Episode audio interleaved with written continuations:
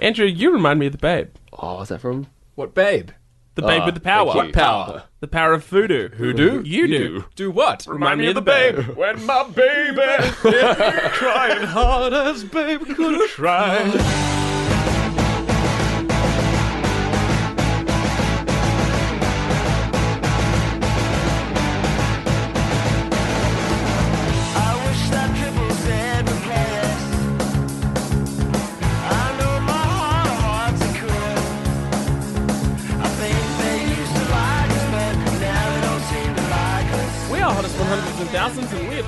Control of your radio station. This Not today, David.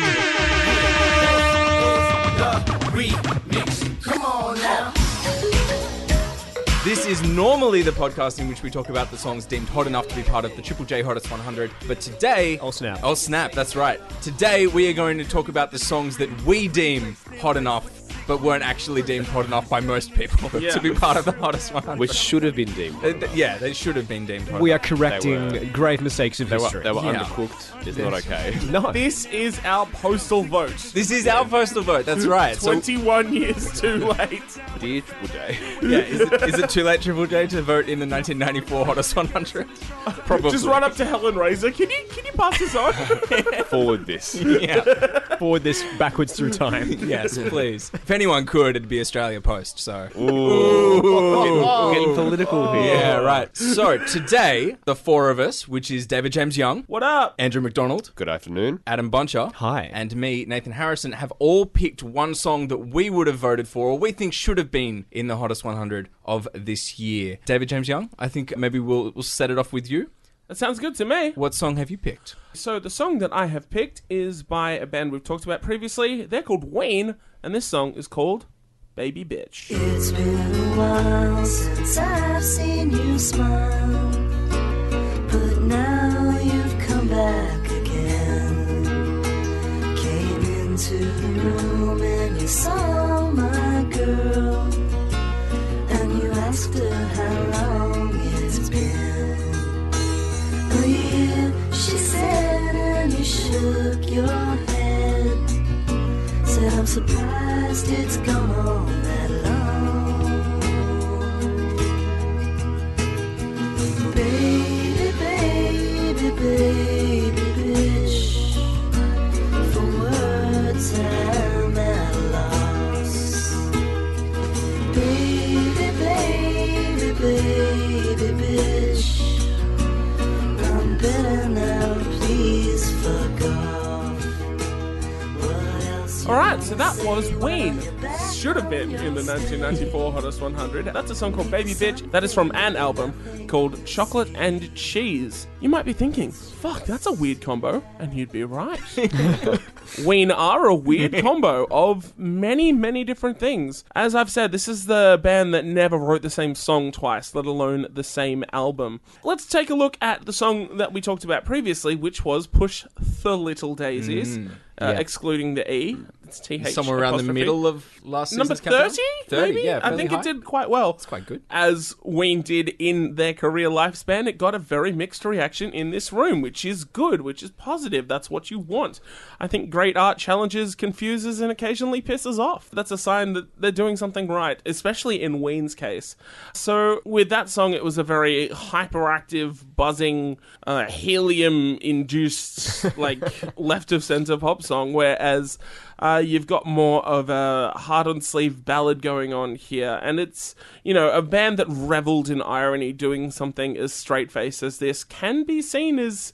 You know, a bit confusing, but uh, I have always had a soft spot for this song. I love the harmonies within it, and I love the softness that comes with the vocal delivery of such bitter fucking lines, you know? It's so bitter. Yeah, It's so yeah, bitter. I'm better Yeah. now. Please fuck off. Like Yeah. you'd think that's a fucking screaming fucking raw line, but it's so gentle you barely even notice it the first time. It's like when someone says something so racist that you don't get mad. You're just like, oh, You just got a da- shock. God damn, that, that that was that was racist. If you're not paying attention to the song when it's playing, you just think it's a like a love song. It's, Yeah. it's that pleasant sounding. It sounds yeah, tender. It's really dark and it's really strange, and I think it's another feather in the cap of Ween as a, as a collective. And uh, I absolutely love this song. Obviously, it didn't have the uh, the staying power of Push the Little Daisies, but I still hold it up as one of Ween's best ever songs. I'm going to throw it to the rest of the crew here, who are not as big Ween fans as my good self, but that's fine.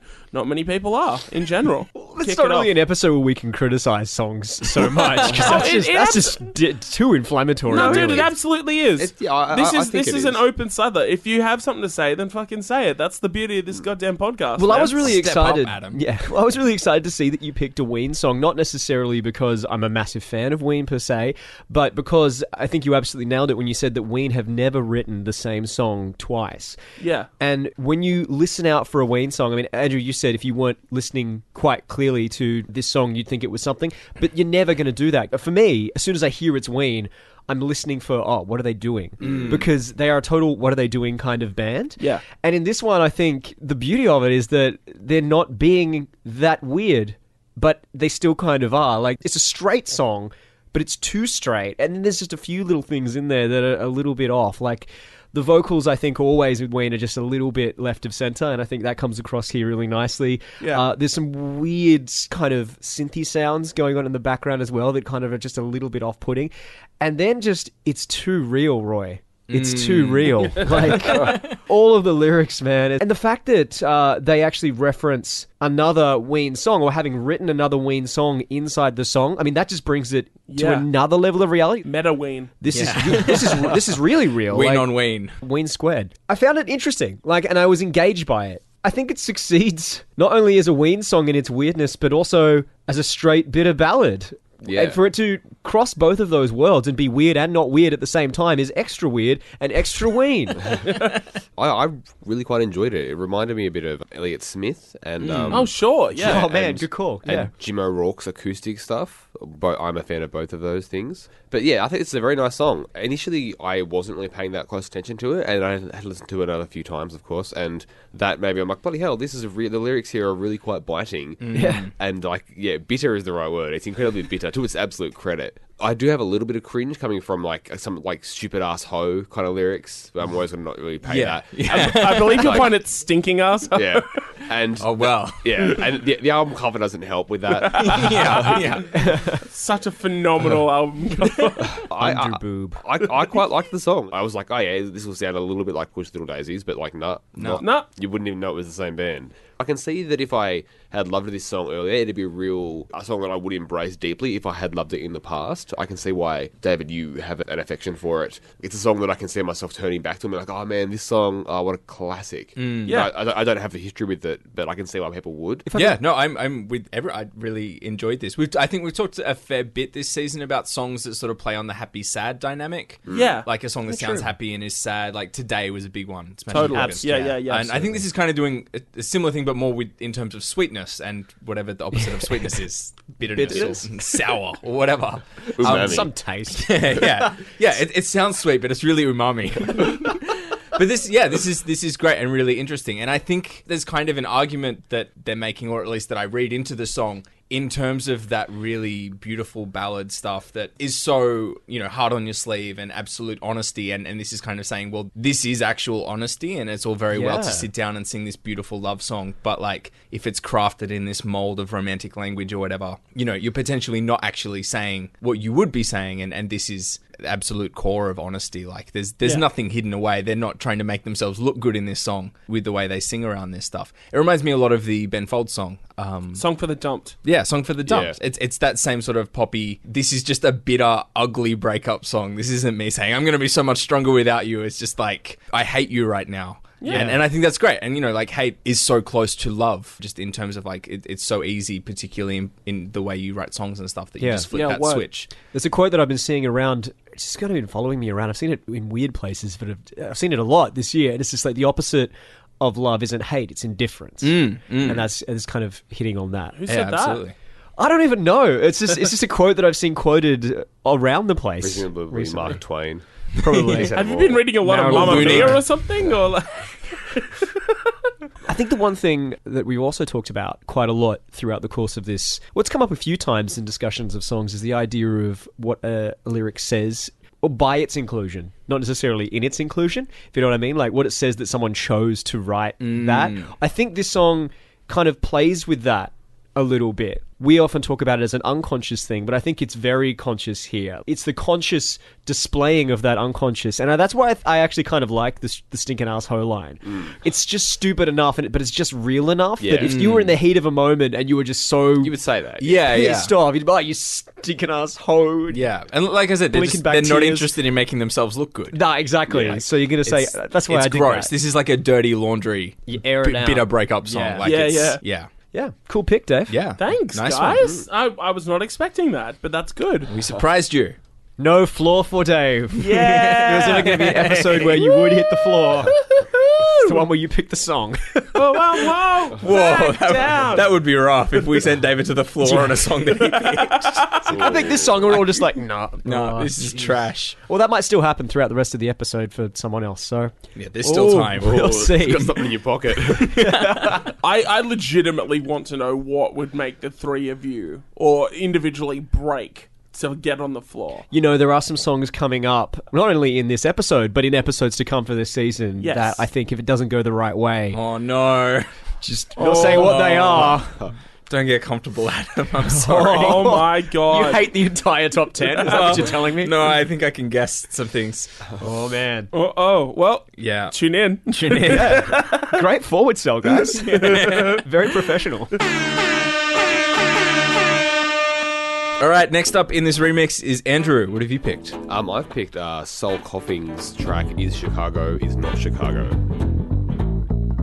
A man drives a plane into the Chrysler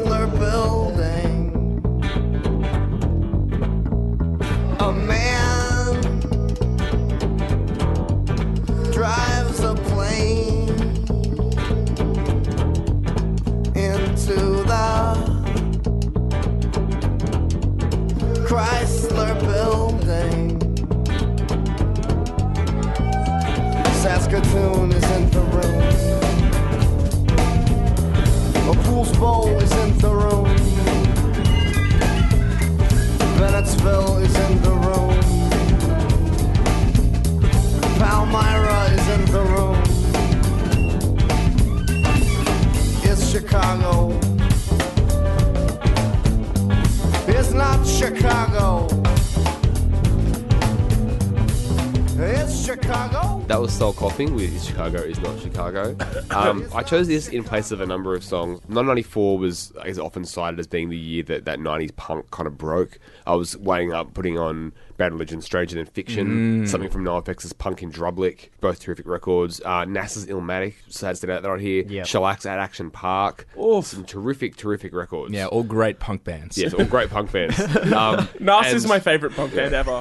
my initial vote was going to be for something by Portishead, but oh shit! Yeah, but but they uh, make an appearance next year because years are not real. I was going to pick some Jeff Buckley, but Right. um, it's all covered next. Yeah. Yeah, th- yeah. And unfortunately, quite early on as well. So you'll hear me bemoaning that coming up next season. Tune in. That's an even bigger forward sell. Killing this. We're gonna have listeners for days. I think um Once Jeff Buckley hits, we'll be swimming in listeners. stick with us until Tuesday. We'll be everybody. drowning in listeners. we're here all week. Soul Coughing, I think, are one of the great lost '90s bands. They were popular enough to have a bit of a cult following, but not so popular to warrant like deep love in the present day. Or they don't really have many imitators either. But this first record, which this track is pulled from, the album Ruby Vroom, is a spectacular listen. It's all recalls like the oddness and the funkiness of Beck, but there's in a more band driven context and the album itself has some really tender moments as well and some more bizarre moments. But this track i absolutely just get down on so hard from the first moment that i heard it which was a number of years ago now. I thought like this is I, how have i not heard this band before? The bass line with the drum beat is just so groovy and so mm. fantastic. It grounds the song in a genuine sort of pop accessibility, while the guitar is able to noodle around, and the lyrics can be nonsensical and have kind of freefall play poetry, and then the weird kind of abstract just sonics that intrude on the song continually. They don't take the song out of being a pop song because of the um, rhythm section is so poppy. Now it's easy to read these days with a, a plane driving into a building. Like it sounds Oh, like yeah. yeah. And It's not a bit only loaded. in 1994, it wasn't loaded. Of course it yeah. wasn't. Um, which I think makes However, it, their 2001 album Jet Fuel Can't Melt Yeah. Steel Beams. but I think this is just experimental enough and deadpan humorous enough for me to love it without concern. Yeah. Compared to say Primus, who I think um, Some concern. I have a lot of concern for Primus. Um, We're worried, Primus. Yeah. Please call. Do we get to talk about Primus? surely. Surely. Surely. We don't get off that easy. But this is like so obviously pop enough to think that I really think it should have been in the 100. I wish that it was bigger because I just love it so much. Yeah. But I'm very interested to see what you guys think. Well, I've got to say, I was not expecting this at all. I was expecting, like, I don't know. Slowdive was the last thing Yeah. you picked, Yes. okay? Oh, so yeah. something very shimmery and peaceful, and you know, with that uh, drawing guitar and shit like that. That's kind of your bread and butter, you know? I think it's safe to say that Yeah. that's. that's I'm, uh, I'm happy to wear that label. Yeah, yeah, yeah. But when this started up, I was just like, oh shit, okay. We've got something very different going on here. That double bass groove and that, that guitar swagger. It's almost an avant garde take on rockabilly. It's art rockabilly. I loved it. I really like the groove and the how, how the lyrics are all drawn out. Like it's it's one sentence and it goes for an entire verse, and it just comes in at those really weird, opportune times. Actually, reminds me of uh, Tex Perkins' vocal delivery. in Yeah, right. Whereas his drawl kind of reminds me of Tom Petty. So, Hmm. and I can kind of see the Primus comparison. it's a weird one. It's a really weird one, and I think that's why I was so intrigued by it. I think I'm gonna have to definitely check out an album. Mm, Uh, the album it's from Ruby Vroom. Ruby Vroom, Ruby Vroom, yes. as in like is- Vroom Vroom, like Exactly. onomatopoeia. Nice. Yeah. This is Okay. the, this is the lead track from it. Cool, Yeah, cool. right. Yeah, yeah, yeah. This was really weird and really different and uh, a cool little surprise package. So thumbs up from DJY. yeah, I, I had what you pretty much what you said. I listened to it. I was like, why have I not heard this before? I don't even think I've heard of this band. Yeah. Yeah. Before now, and I was like, this is this I is definitely incredible. hadn't. I love this so Yeah, much. great to hear. There's so much happening in there, and particularly listening to this after having gone through 90 songs of the countdown. There's Yeah, just so yeah. much of everything that's happening at this point. That Like there's there's hip hop beats, there's jazzy bass, there's just like weird guitar going around that isn't like really based on any hooks. It's just weird noise that like comes in and out. Mm. And then the kind of really beat influenced vocals. Like, Yeah. Yeah. it's incredible, and but it just it's so cohesive. Like you said, there's enough pop aesthetic that it works as something that is enjoyable Yeah. rather than just something that is A weird. challenging, Yeah, yeah. yeah, Yeah, yeah. It's not challenging at all, Yeah, and, no. and it kind of feels like it might have been. Yeah. uh, in a different world. Yeah, no, I love this so much. The thing that I would say that makes sense for this not getting big is that it's such an antidote to so many other fashionable things at the time of 1994. Like, this is the far opposite of grunge. Yeah. Pretty much. and and pop punk. Yeah, and pop punk and so many other things that we have been talking about. This is absolutely not that. It's, Yeah. it's Yeah. playing with this wonderful aesthetic, I think, you know, of that basement New York scene and the beatnik scene Yeah. and all those kinds sure. of things. You know, and that's an eternal vibe. To me, it even recalls LCD sound system in a, in a certain extent. You mm. know, that kind of there's something about bands from New York. You know what I mean? Like, and I think every band from New York would be really pleased to hear that because I think that's something that's aimed for. Yeah. But whatever, like, and I, I think just you know. Maybe, maybe even just me saying that that's enough to put certain people off the whole thing because it's it is very fashionable and it is very it is a certain thing. Uh, that the New York scene has has always had I can, and probably I can will definitely see always where you're have. coming from, though. Like, You know what I mean? I think the cool thing about this song is that I can imagine the singer of this singing it while playing guitar, but also singing it while sitting on a stool and snapping his fingers and Yeah, reading the lyrics from a book. That's it. That's exactly it. Like it does conjure those kind of images. Like for the, for me to hear this live in any other context than a basement club that hardly anyone knows how to get to, that's Yeah. filled with Yeah. cigarette smoke, is objectively wrong. Antidote is a really good Yeah. word Yeah. for it, just in terms of like the hype around identity that's Yep. happening so much in '94 and, and like in image and pop and on all that stuff. Even though it's drawing on so many things, it's just not any of that. And It's not Exactly. interested in Yeah. doing any of it. So the people who weren't interested in grunge, who needed to be refreshed, who needed to find a hook and something else, I hope that they found this band because I can see so many people who would have benefited a lot from it. I think uh, on that antidote thing recalls another band that I was weighing up, picking a thing from. Uh, 1994 also saw the debut of Cake. Yeah. Oh, yeah. shit. Yeah. I, I did consider that was my. I was like, I want to pick some cake, but I don't think there's any cake here that feels as right. Feels right, yeah. It had some great songs on it though. Yeah, yeah, yeah. Ruby Sees All, Comanche, Rock and Roll Lifestyle was the single. Ah, yeah, yeah, yeah. Is This Love? Mr. Mastodon Farm was the song I was weighing up picking. All right. Yeah. Yeah. Nice. But it's interesting now looking back to go back to the other side. You see what was popular, and then you see the stuff that has a strong following and a strong liking, but never really made it into the popular sphere. Mm. That makes this is that. It makes perfect sense for being that. And uh, I don't know whether you're aware that the, the band's name, Soul Coughing, Mm. is a Neil Young reference. Oh, right. It's a, No shit. yeah, because and I, I love that considering how much you hated Hey, Neil Young. No, I don't hate Neil Young. No, no, I just hate hated Neil songs. Young this Yeah, season. Yeah. the, the Neil Young that we Yeah. that we came across. There's a there's a paint store in Petersham that I drive past every week when we come here. That on the wall, it's advertising itself as people who love Neil Young buy paint at Yeah. and then their place. And People that's- who love Neil Young. yeah. By By, by paint. paint at whatever the name of the place is. I can't remember what the name of the, like We're Australia. not, we're, we're, Australia no, Paint. we're, we're not going to big them up. Free advertising. Yeah, yeah. we're, we're not, we're not sponsored. We only advertise ourselves in future editions. Yeah, Yeah, exactly. That's what we're about. But it's weird, and every week I drive past it and like That is so hmm, strange. if the lights are ever red long enough, I will take a photo of that. But internet's probably got me covered. I'm sure. Yeah. Well, I'm great to hear everybody enjoyed this song. I'm Yeah, I'm so happy. excited to listen to the album. Terrific. Me too. All right, let's celebrate with a cool can of Pepsi Max. Because that's choice of new generation. All right, next up is Adam. Hi. Adam. What do you got for us? I think everyone's going to know this. I'm not, I'm not coming out of left field at all with this one. really? No. You've been dropping hints all the way through the season. If you go back and listen, it's very yeah, it's all there. yeah, yeah, yeah. It's a Daniel esque maze. yeah. with an M. Night Shyamalan twist. This, from 1994, is the Notorious B.I.G. with Juicy. The twist is that there was no twist. What is This album is dedicated to all the teachers that told me I never amount to nothing. To all the people that lived above the buildings that I was hustling from that called the police on me when I was just trying to make some money to feed my daughter. And all the niggas in the struggle. You know what I'm saying? it's all good, baby, baby. Uh. It was all a dream. I used to read Word Up magazine, Salt-N-Pepa and Heavy D up in the limousine, hanging pictures on my wall. Every Saturday, rap attack Mr. Magic Marley Marl. I let my tape rock till my tape pop. Smoking weed and bamboo, sipping on private stock. Way back when I had the red and black lumberjack with the hat to match. Remember rapping Duke? The hard, the hard. You never thought that hip hop would take it this far. Now I'm in the limelight cause I rhyme tight. Time to get paid, blow up like the world trade. Born sinner, the opposite of a winner. Remember when I used to eat sardines for dinner? Peace to Ron G, Brucey B, Kid Capri. Funkmaster Flex, Lovebug, Star Ski. I'm blowing up like you thought I would. Call a crib, same number, same hood. It's all good. Uh. And if you don't know,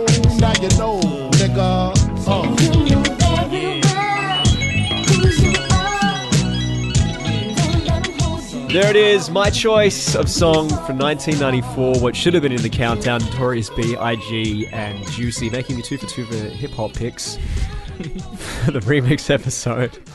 Feeling pretty white. pretty, pretty white. White uh, dog. Man, this song makes me feel so good. I picked this song based almost purely on how good it feels to listen to this song. He sets it up from the very, very beginning, like where he came from, where he is now. It's a beautiful thing to witness throughout the course of this track. It's not a new thing in hip hop, but something about the way that Biggie does it. I mean, like the other song I picked, Cream, it's kind of a very similar story to that, you know, like uh, the life of crime being real low in your life and you know just getting by any way you possibly can and then making it big and coming up through hip hop it's essentially the same story in both in both cream and this track juicy but I think where Cream focused more on the before and the gritty reality and whatever, and kind of looking back on that, being like, man, so glad we're past this. Biggie is all about living in the now, but not only that, he's bringing you into it in such an inclusive way. Mm. He's just the whole track he is just so psyched you can hear it in his voice when he's when he's rapping about the life that he is living right now he's just ecstatic to be where he is as opposed to where he's been. And you cannot help if you're if you're like me you cannot help but feel absolutely so psyched for him. I like it feels like a victory. It feels like your dreams coming true listening to this track. I legitimately get chills thinking about the the good vibes that are inside this song. It's wonderful. I It's think such a celebration.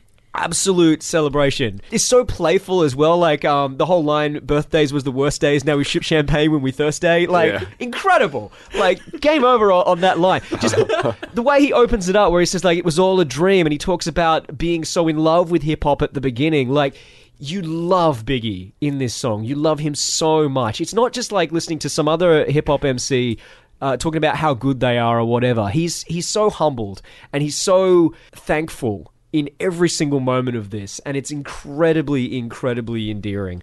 And I think uh, you could also read in this as being like quite a little bit of a turning point in hip hop in general as well. Like this song came out, and it was kind of in in many ways, it's not only the arrival of Biggie, but the arrival of hip hop in general. You know what I mean? From this point on, it kind of was moving away from the gangster stuff that we saw from Dre in, in 88, the more political side of things that we saw from Public Enemy at the round about the same time, and instead became this kind of excess, uh, this incredibly commodified, uh, this this quite commercial thing that you know was bringing more and more people into the fold and increasing in popularity and becoming the giant wheel and the giant industry that uh, that hip hop eventually became. And I think for many cases you can see it as bittersweet. Eh, This is on the cusp, really, of between the gangster stuff and the stuff that is to come. And I think looking back on it as a historical piece of hip hop, um, a lot of people are kind of going to be like, yeah, if you're not that into the the, the whole other commercial side of hip hop, and if you're more into the kind of the '88 stuff, you could kind of go like, yeah, well, this is this is the turning point. This is where it all kind of started to go. But in terms of a song on its own, like the beat, the the the, the hook. Uh, the lead into the hook as well, like if you don't know now, you know, like is just is is, is an untouchable phrase within the hip hop lexicon. It's just so much love. It's love. It's love. It's love. It's love. Yeah, I think the um the fact that it's um you were saying it's on the cusp there. The like, Yeah. th- those rags to riches and the arrogance and the excess, like they're cliche now, but like it's it's career defining for Biggie with this song. Yeah, but absolutely. it's genre defining because it was so powerful. It, it isn't the song's fault that that became. Oh no, and I Yeah. never suggest No, that it was, not, but yeah. it, but just when you look back at it as a historical piece of hip hop, you can definitely say like, ah, right, this was. Yeah. You can Yeah. cite that as an example in an argument for Yeah. Sure.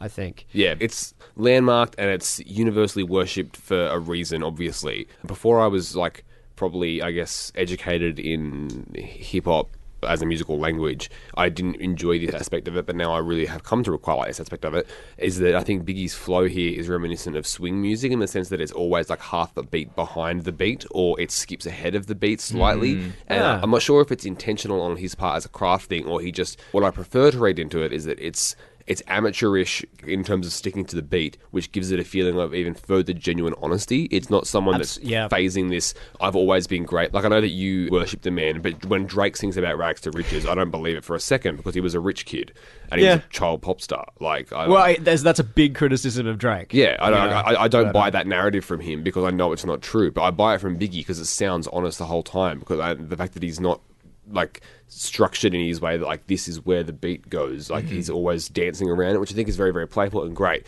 The problems that I have with the song, like the arrogance and the internalized misogyny, are problems that I have with hip hop, which is why I think the song works so incredibly well. But I know that it's not something that I will ever think to myself, I'll put that song on. I know that everything about the song works, and I know that the song objectively is a masterpiece of the genre, but I also know that it's not for me subjectively. Okay, uh, Yeah. you, you don't get the whole achieving your dreams because I feel like in terms of a hip hop track, if any message was kind of universal, everyone's got a dream and everyone knows what it would feel like to finally get there. Yeah, I've never liked that narrative anyway, in anything. Like, believe in yourself and achieve your dreams. I'm too jaded a person to believe that narrative. But this isn't even like someone telling you to do that. This is someone who's done it. This is No, I someone know. who's this is the proof. Yeah, but I, I, doesn't I- do anything? I don't like it with Biggie. I don't like it with Jay. I've never bought Huh. the whole. It's not a story that I am, am interested in hearing again and again and again and again. Uh, sure. Yeah. I guess it's one thing that I always come back to in hip hop that I love about the genre is Yeah. is, is that narrative. Yeah. Yeah, see, I- I- it doesn't matter how many times it's presented. I mean, this is this is to me probably the best One of the and the one of the Yeah, exception It points as the well. example of it. But I, you know, when Jay says it, when Drake says it, when anyone says it, like I'm not critical of it. I'm just like, sweet. You know, this is this is power. Thanks, guys. Yeah. Yeah, and also like on the whole thing, like it, hip hop wasn't doing this for people just yet, but it did it for Biggie. You know, never never thought hip hop would take it this far. That's a lyric Yeah. in, the, in the track. Mm. Like I think that's something, and not only that though, like. And this whole thing fits into not only the the Biggie humility, but also you know the fact that hip hop is in a different place now to when it was. But you look at what he cites as being examples of making it. He has a Sega Nintendo Genesis, Genesis, yeah. and a and a Super Nintendo.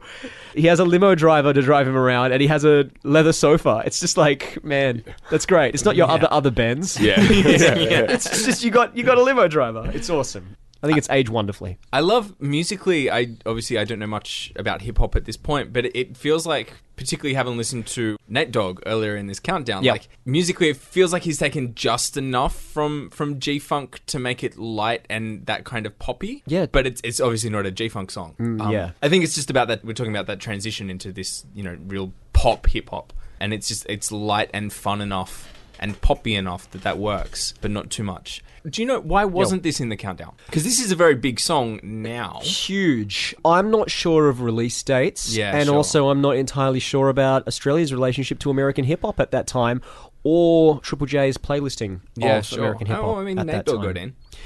Yeah, true. Um, but then again, That we is also puzzling. but we also didn't see anything from Doggystyle. We didn't see anything from The Chronic by Dr. true. Dre in the last two years. So there are still Nothing by Nas. we Yeah. yeah. we, I mean, I was to, I was actually I'm glad you brought up Nas before as a possible choice because I was tempted to do like New York State of Mind. 'cause Yeah. it's Oh, just- that would have been sick. Oh god, it's incredible! It's So an amazing good. song. But I mean, like if you're talking about the choice hip hop cuts from '94, you really are talking about something from Ready to Die or something from Illmatic. Yeah, You know, yeah. They are they are the monolithic albums from this year. I also love that he um, gives a shout out to the people that called the cops on him when he was selling drugs on the desk their doorstep. Like they did something wrong. It's like, come on, mate. Like, He's just trying to feed his kid, man. yeah, I know, but like, someone was selling drugs on their doorstep. they were probably trying to not have that happen. It was you, wasn't it? You called the cops on Biggie. I would have. Fucking narc. Yeah. Biggie's out again. I'm calling the cops. I've already told you, Biggie. David, I presume you like this. I do. Question Ari internalized misogyny. Were you referring to the lyric where it's just like, now they send me letters to tell me that they miss me and stuff like that? I was just thinking Fir- about that. First lyric: "Fuck all you hoes." Okay. what internalized misogyny? Is fuck all these hoes seriously the first line of the song? So this lyrics page tells me. Yeah, Oh. yeah. He, Which You- he, you lyrics- just say it in the background. he Which prefaces lyrics it. site are you using though? Is it Metro lyrics? No, it's AZ lyrics. I AZ should lyrics. look up. I, I should go to Genius, obviously. this is uh, I think it's widely regarded as an entry level hip hop song, which is completely fine. If you're discovering hip hop, this is one of the songs that you get shown. Yeah, it's true. I mean, and people who don't like hip hop like this song. True as well. yeah, it's one of those tracks. One of It the, is one of yeah, those one of the ones. great disses I've ever heard is uh, shout out to everyone who claims hip hop but can't tell you anything about it beyond the first twelve words of Juicy. Fuck all them hoes. Fuck all them hoes. Times three. I mean, what can you say about this song that hasn't already been said? The story is out there. The legend is is tried and tested and true. Like uh, we've talked about uh, this song being a kind of a standard setter, but I wanted to bring up one thing that became kind of a standard bearer, which was using a female singer for the hook of the song, uh, which is something that Biggie used again in Hypnotize. Uh, it was also used in songs like Mo Money, Mo Problems, and later P. Diddy doing I'll Be Missing You, which is a tribute to Biggie. Yes, it is. Uh, Because Diddy, of course, uh, and, and he will tell you more than anyone else in the world will tell Oh, you. Oh, yeah, he will. He, he, he claims that he made Biggie. yeah, Um, well, which- which he bad, did to a there was that Bad Boy you know. reunion uh, this week. So yeah, Diddy's just been all up in the news again because of that. Yeah, right. Because okay, that's what, what what, Diddy- what happened? Just like Uh, they Just Bad they all Boys. got back together at a award show or something like that. I'm pretty sure, and uh, Diddy stuff. Diddy stuff really. Diddy being Diddy. Diddy, Diddy doing Diddy. Because no one does Diddy better. Do I Diddy Diddy Dum Diddy Dum. You know, that's That's that's. his first EP, isn't it? yeah, exactly. Just nothing but covers of Do I Diddy. That would have been fucking I would listen to that. so would I. And then you know, like later that got picked up with um, "Weekend" by Black Eyed Peas and songs like that, using that very like soulful R and B hook to kind of like Yeah. yeah, like I, you're I don't know, like soften out the edges of like Such what an can- established trope now. Yeah, yeah, yeah, Yeah, and it Ja was- Rule, Ja Rule and Ashanti. it was only kind of there are examples of it previously, but you know, like I think this is like a, a standard bearer but- though. Like yeah, this is it- like it when it set was the used to like standard. full effect. yeah, it definitely hip hop moving more towards the R and B stuff.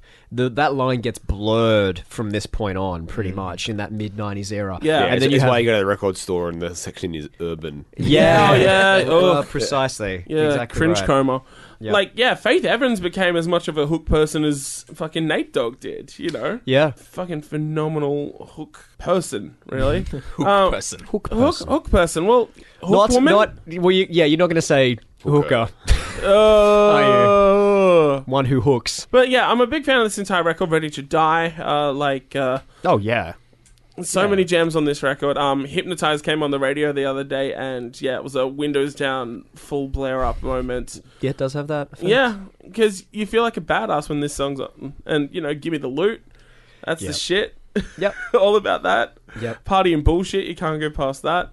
Uh, yeah, like it's a it's a really fucking cool record, and yeah, Biggie was a like a larger than life character, you know, and he he built that up entirely like on his own terms, which was super super cool. Biggie's the shit. Ready to Die is the shit. And if you don't know, Now you now know. you know. All right, as the fourth song from our remix episode, I picked the Jon Spencer Blues Explosion with Bell Bottoms. Voodoo people.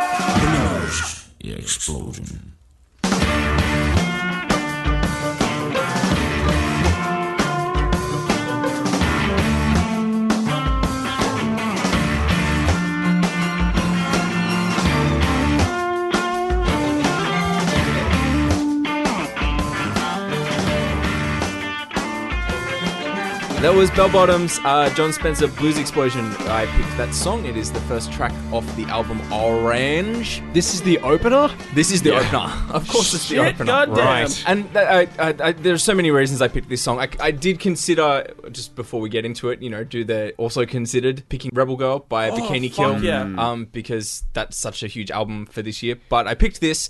There's so much to talk about in this song. Like I want to talk about the incredible bass once that kicks in. I want to talk about those magnificent strings at the start. Oh. I like everything. There are so many chunks in this song, but it's all Jon Spencer. Like it, it, Oh, it just yeah. has to be. We've talked so much this season about identity and the sort of image that you put forward, particularly with grunge and also with the hip hop and, and everything like that. It's all important. Yeah. Jon Spencer is just, he's everything in this song. He is working so hard and putting so much emotion into it, and he's winking at the same time, and you just, it's so hard to pull it apart. He, yeah. Very suggestively also, like, winking. He's making fun, but he's also doing this so earnestly that like it, he's unstoppable. Everything, and he hard like he hardly says anything in the song.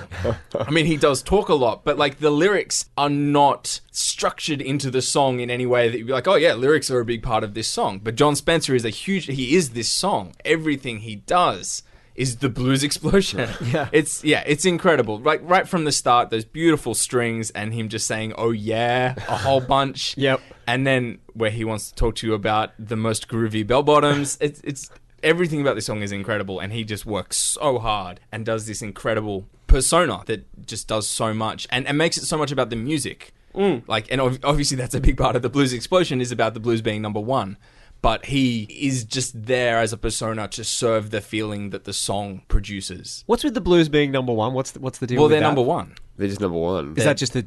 yeah, They I- just I- are number There's one. a there's a Implying the blues style are of number music. one. There's a style of music. It's called Yes. the blues. generally known as the blues. Uh-huh. And it's And- number and- one.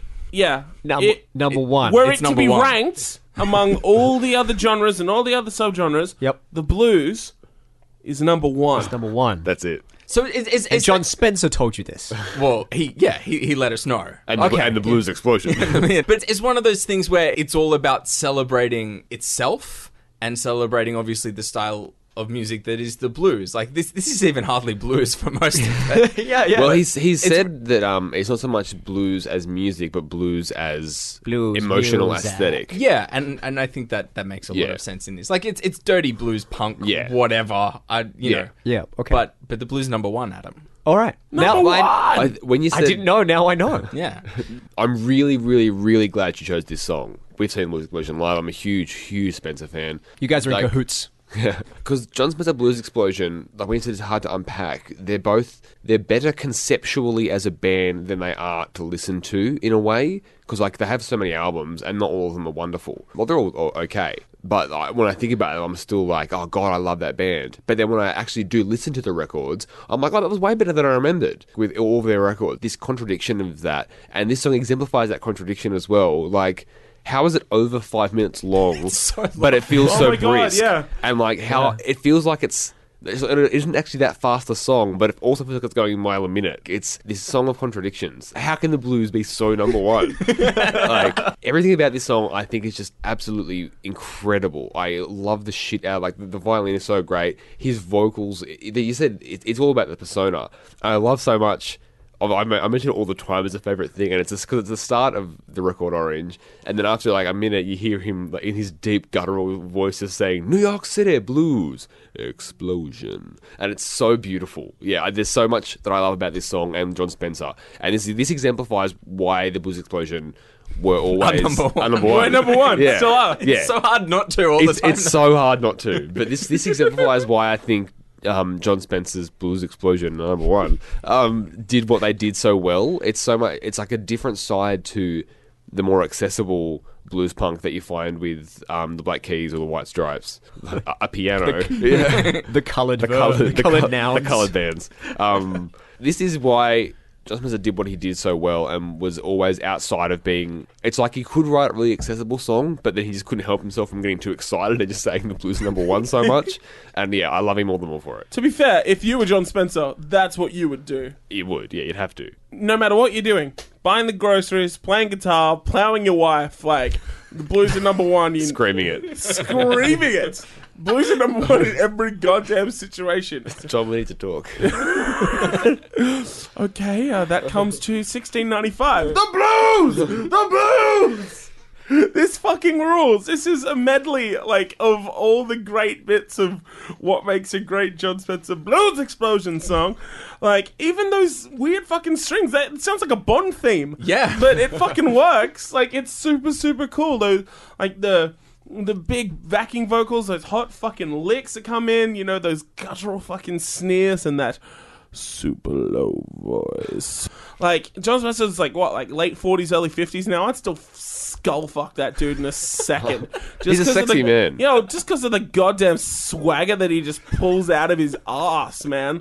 It's He- he- fucking unreal. Swagger is it. Like, the persona is swagger. Yeah. That's Oh, it. Yeah. dude, swagger out the fucking eyeballs, and he just fucking sells it. I think we've talked about this, like with Tex and Tim and people like that. Like, if anyone else was doing it, just be like, "Fuck off, you look goddamn ridiculous." But fucking Jon Spencer says the goddamn word. He says jump, and we say how high, and the Blues are number one. Like we just How keep saying number that. oh, the number oneest of number ones. That is what the motherfucking Blues Explosion is. I'm so psyched on Blues Explosion again. It's been it's been a while, but uh, I'm I'm glad that uh, we're talking about them again. Can I suggest August seventh, hottest 100s and thousands excursion? We all go see Blues Explosion Yeah. That sounds good. at the We Manning told Bar. people where we're going to be. Yeah, that it's an excursion. Everyone's coming. You're, Yeah. you're coming, dear listener. Come to Yep. the gig, and Don't you could win a totally wild prize pack. Yogo. Oh my god! That would be Do fucking Totally amazing. Mild call their merch Totally Mild prize packs? Because if they don't, like, I don't know how much they want to lean into their name Get on the pun, horn. but like, We should drop them a line at Yeah. lockbag double nine double nine crow's nest. I wonder who's at that now. It wouldn't, be, it wouldn't still be totally wild, would it? Surely not. maybe it's Totally Mild. Surely not. Maybe it's this, it's this one disgruntled old guy who's just so sick of answering people don't care about frilled neck lizards anymore.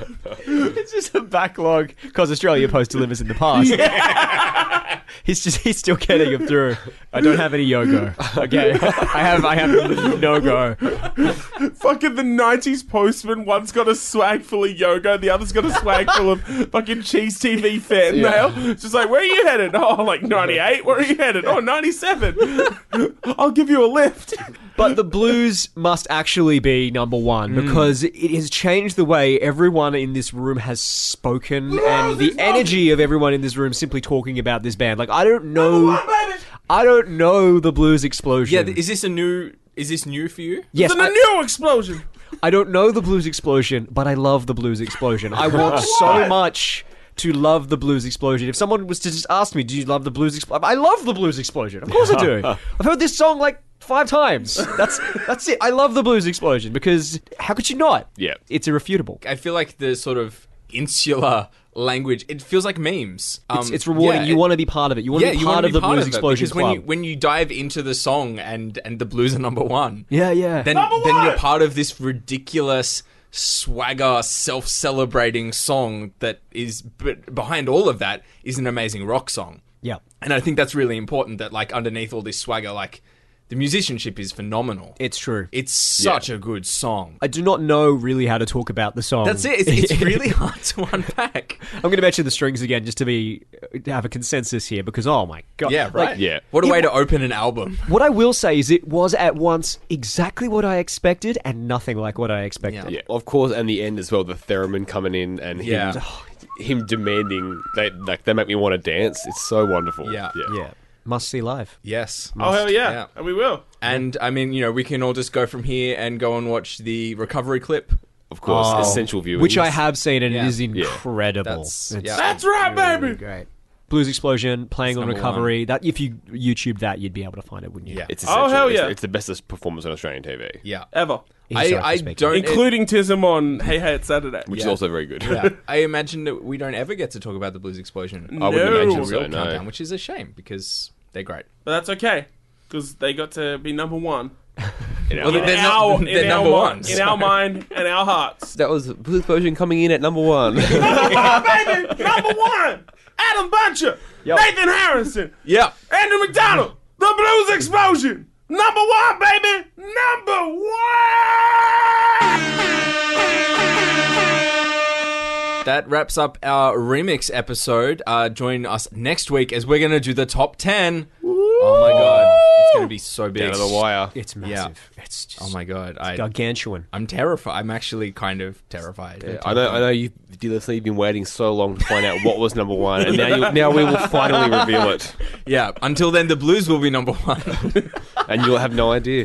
Blues is an There's interim no number method one. for you to find out. yeah. So we'll see you next week on behalf of Adam Buncher, See ya. David James Young, Blues Explosion! and Andrew McDonald. I can't do anything. Blues Explosion.